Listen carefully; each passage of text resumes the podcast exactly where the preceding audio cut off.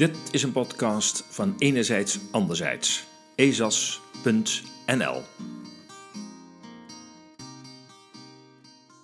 Totalitarisme. Macht verpakt in goede bedoelingen.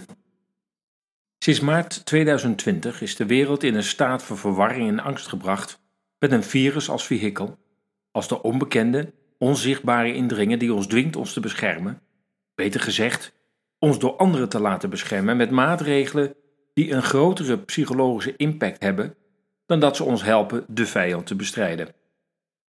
De wereld is veranderd in een regime van verdeel en heers, van overheden die aanzetten tot onderlinge haat, media die ons verleiden deel te nemen aan een medisch experiment van ongekende omvang.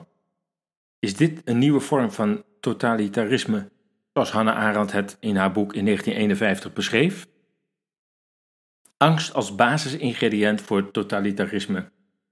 Citaat: De onvergeeflijke misdaad van het totalitarisme bestaat erin dat het de verlatenheid, die nu eenmaal des mensen is en bij uitstek in het sterven wordt ervaren, schandelijk misbruikt door deze uitzonderingssituatie uit te vergroten tot een alledaagse werkelijkheid. Einde citaat. Zo beginnen de vertalers hun inleiding van het in deze tijd veel besproken boek van Hannah Arendt, Totalitarisme. Het raakt daarmee meteen de kern van wat velen nu ervaren: eenzaamheid, het zich verwijderd voelen van de ander, onzekerheid of de ander nog wel te vertrouwen is. De mens teruggeworpen op fundamentele keuze. Kies ik voor een eigen koers of sluit ik me aan bij een denkbeeldige gemeenschap van gelijkdenkenden?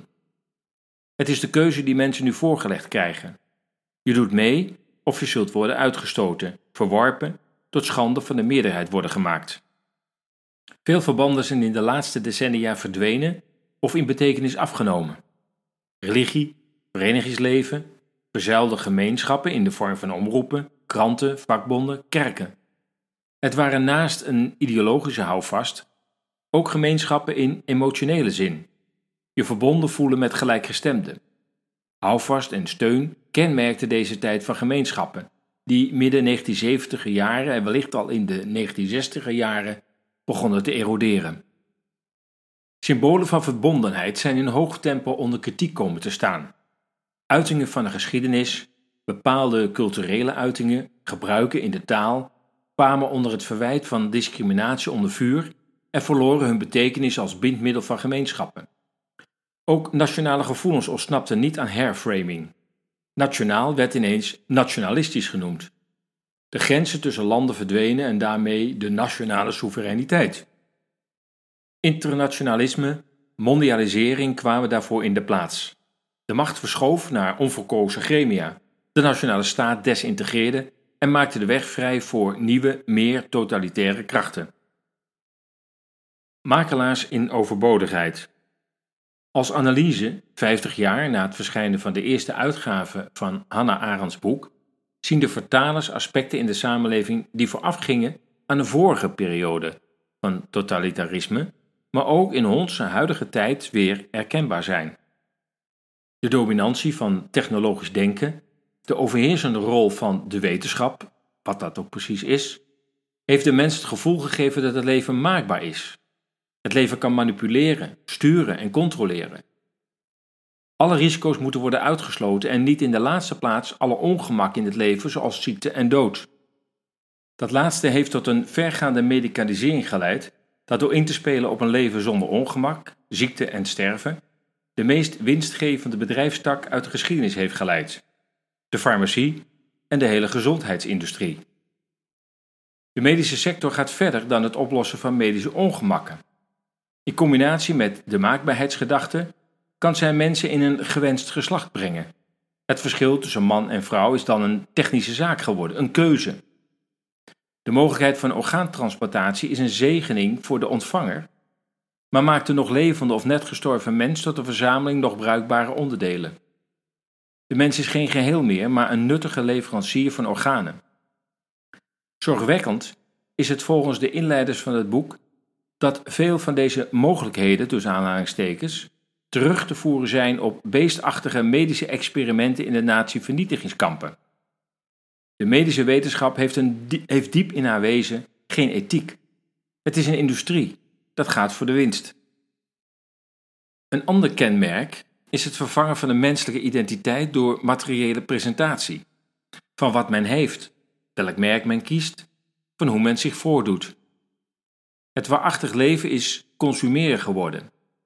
Hannah Arendt noemt dit animal laborance, waarmee zij bedoelt het opgesloten zitten in een eindeloze cyclus van werken en consumeren, dat een zinvol leven verwart met een leven in materiële welstand, comfort, leven zonder ongemakken, kicks en fun.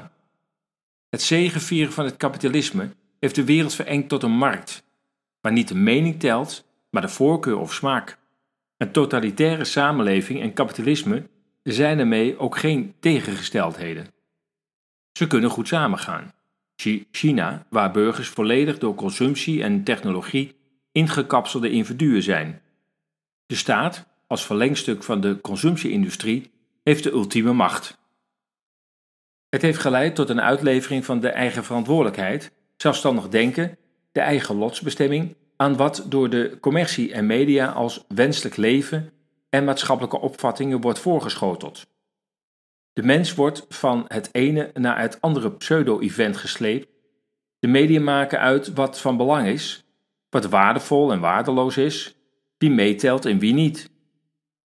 Volgens de inleiders van het boek bieden de huidige westers-democratische samenleving alle ingrediënten voor een nieuwe vorm van totalitarisme. En wellicht zijn we al getuigen van de ombouw. Rectificatie van het denken.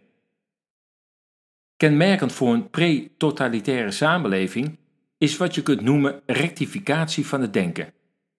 Het is een onafgebroken hersenspoeling waarbij de massamedia een elementaire rol spelen.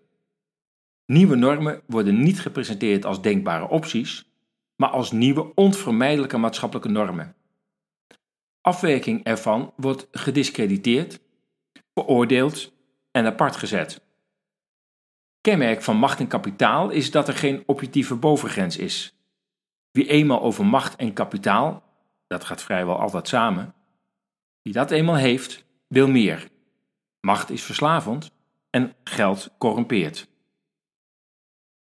Als macht een volk dwingt tot conformiteit, bijvoorbeeld door beperking van vrijheden in ruil voor gehoorzaamheid, lijken velen te denken dat gehoorzamen leidt tot stilling van de machtshonger en de macht de vrijheid weer teruggeeft en zich verder gedijst houdt.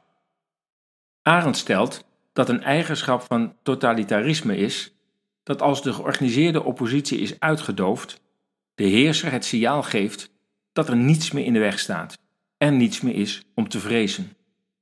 Leiders die dachten met Hitler het op een akkoordje te kunnen gooien, zoals Chamberlain en Stalin, kregen er bommen, Engeland, en een inval en ongekende moordende terreur, Sovjet-Unie, voor terug. Totalitaire leiders kennen geen vrienden, alleen voor- en tegenstanders. Desintegreren van de samenleving. Arendt waarschuwt voor de transformatie van groepen in massa en daarmee het ontleden van elke groepsolidariteit. Het opbreken van het groepsgevoel, van solidariteit tussen mensen, is een basisvoorwaarde voor een totalitaire samenleving.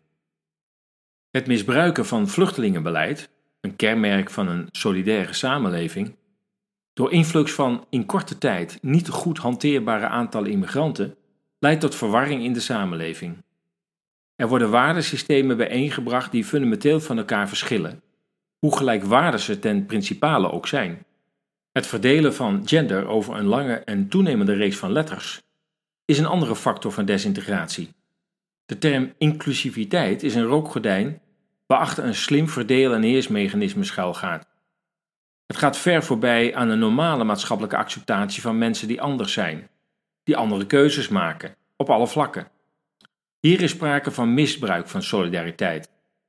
Na desintegratie van bestaande groepen die al ver gevorderd is, worden nieuwe klassen gecreëerd. Actueel ontstaan nu de groep gevaccineerden en zij die dat weigeren tussen aanhalingstekens. Industriële belangen, niet geloof of ethiek bepalen nu welke groepen de samenleving kent en wie onder welke voorwaarden daarbij mag horen. En wie daar buiten staan, niet meer mee mogen doen. Het doet denken aan de wet tegen sociale parasieten, die Sovjet-leider Khrushchev in 1957 wilde invoeren. Het volk zou deze parasieten zelf moeten opsporen, opdat ze konden worden opgepakt.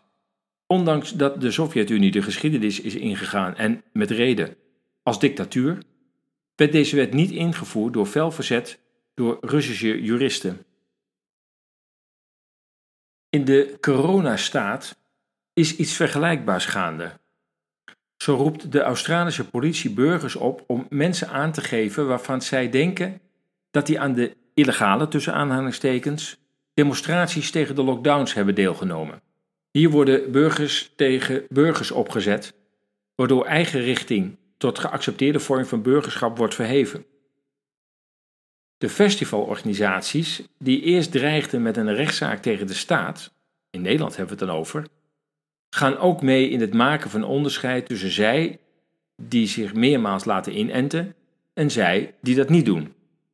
De organisator van Lowlands legt de schuld dat zijn festival niet door mag gaan bij de niet-gevaccineerden. Hiermee wordt het totalitarisme onderdeel van de burgermaatschappij en hoeft de overheid alleen maar toe te kijken hoe het volk zelf de bokken van de schapen gaat scheiden. In Australië werd onlangs door een minister een jacht op ongevaccineerden aangekondigd. In Duitsland, waar Merkel zegt niet te denken aan een verplichte vaccinatie, worden wel de vrijheden van niet-gevaccineerden ingeperkt, als deze dreiging wordt waargemaakt. Dit was het eerste deel van wat je zou kunnen noemen de lessen van Hannah Arendt, met haar boek Totalitarisme. We gaan spoedig een tweede deel aan het boek besteden, zowel online als artikel, als hier als podcast.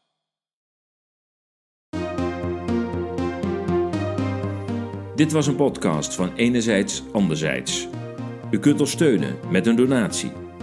Ga naar de donatiepagina op onze website ezas.nl. U kunt daar eenvoudig doneren via Ideal of met Bitcoin. Steun ons werk, maak ons sterk. Enerzijds anderzijds zoek naar nieuwe inzichten in actuele thema's. De massamedia die lang werden vertrouwd, hebben dat vertrouwen bij velen verloren. Enerzijds anderzijds wil met haar berichtgeving meer balans brengen in actuele onderwerpen. Lees onze berichten en artikelen op ezas.nl. Laat ons uw mening weten en deel onze artikelen.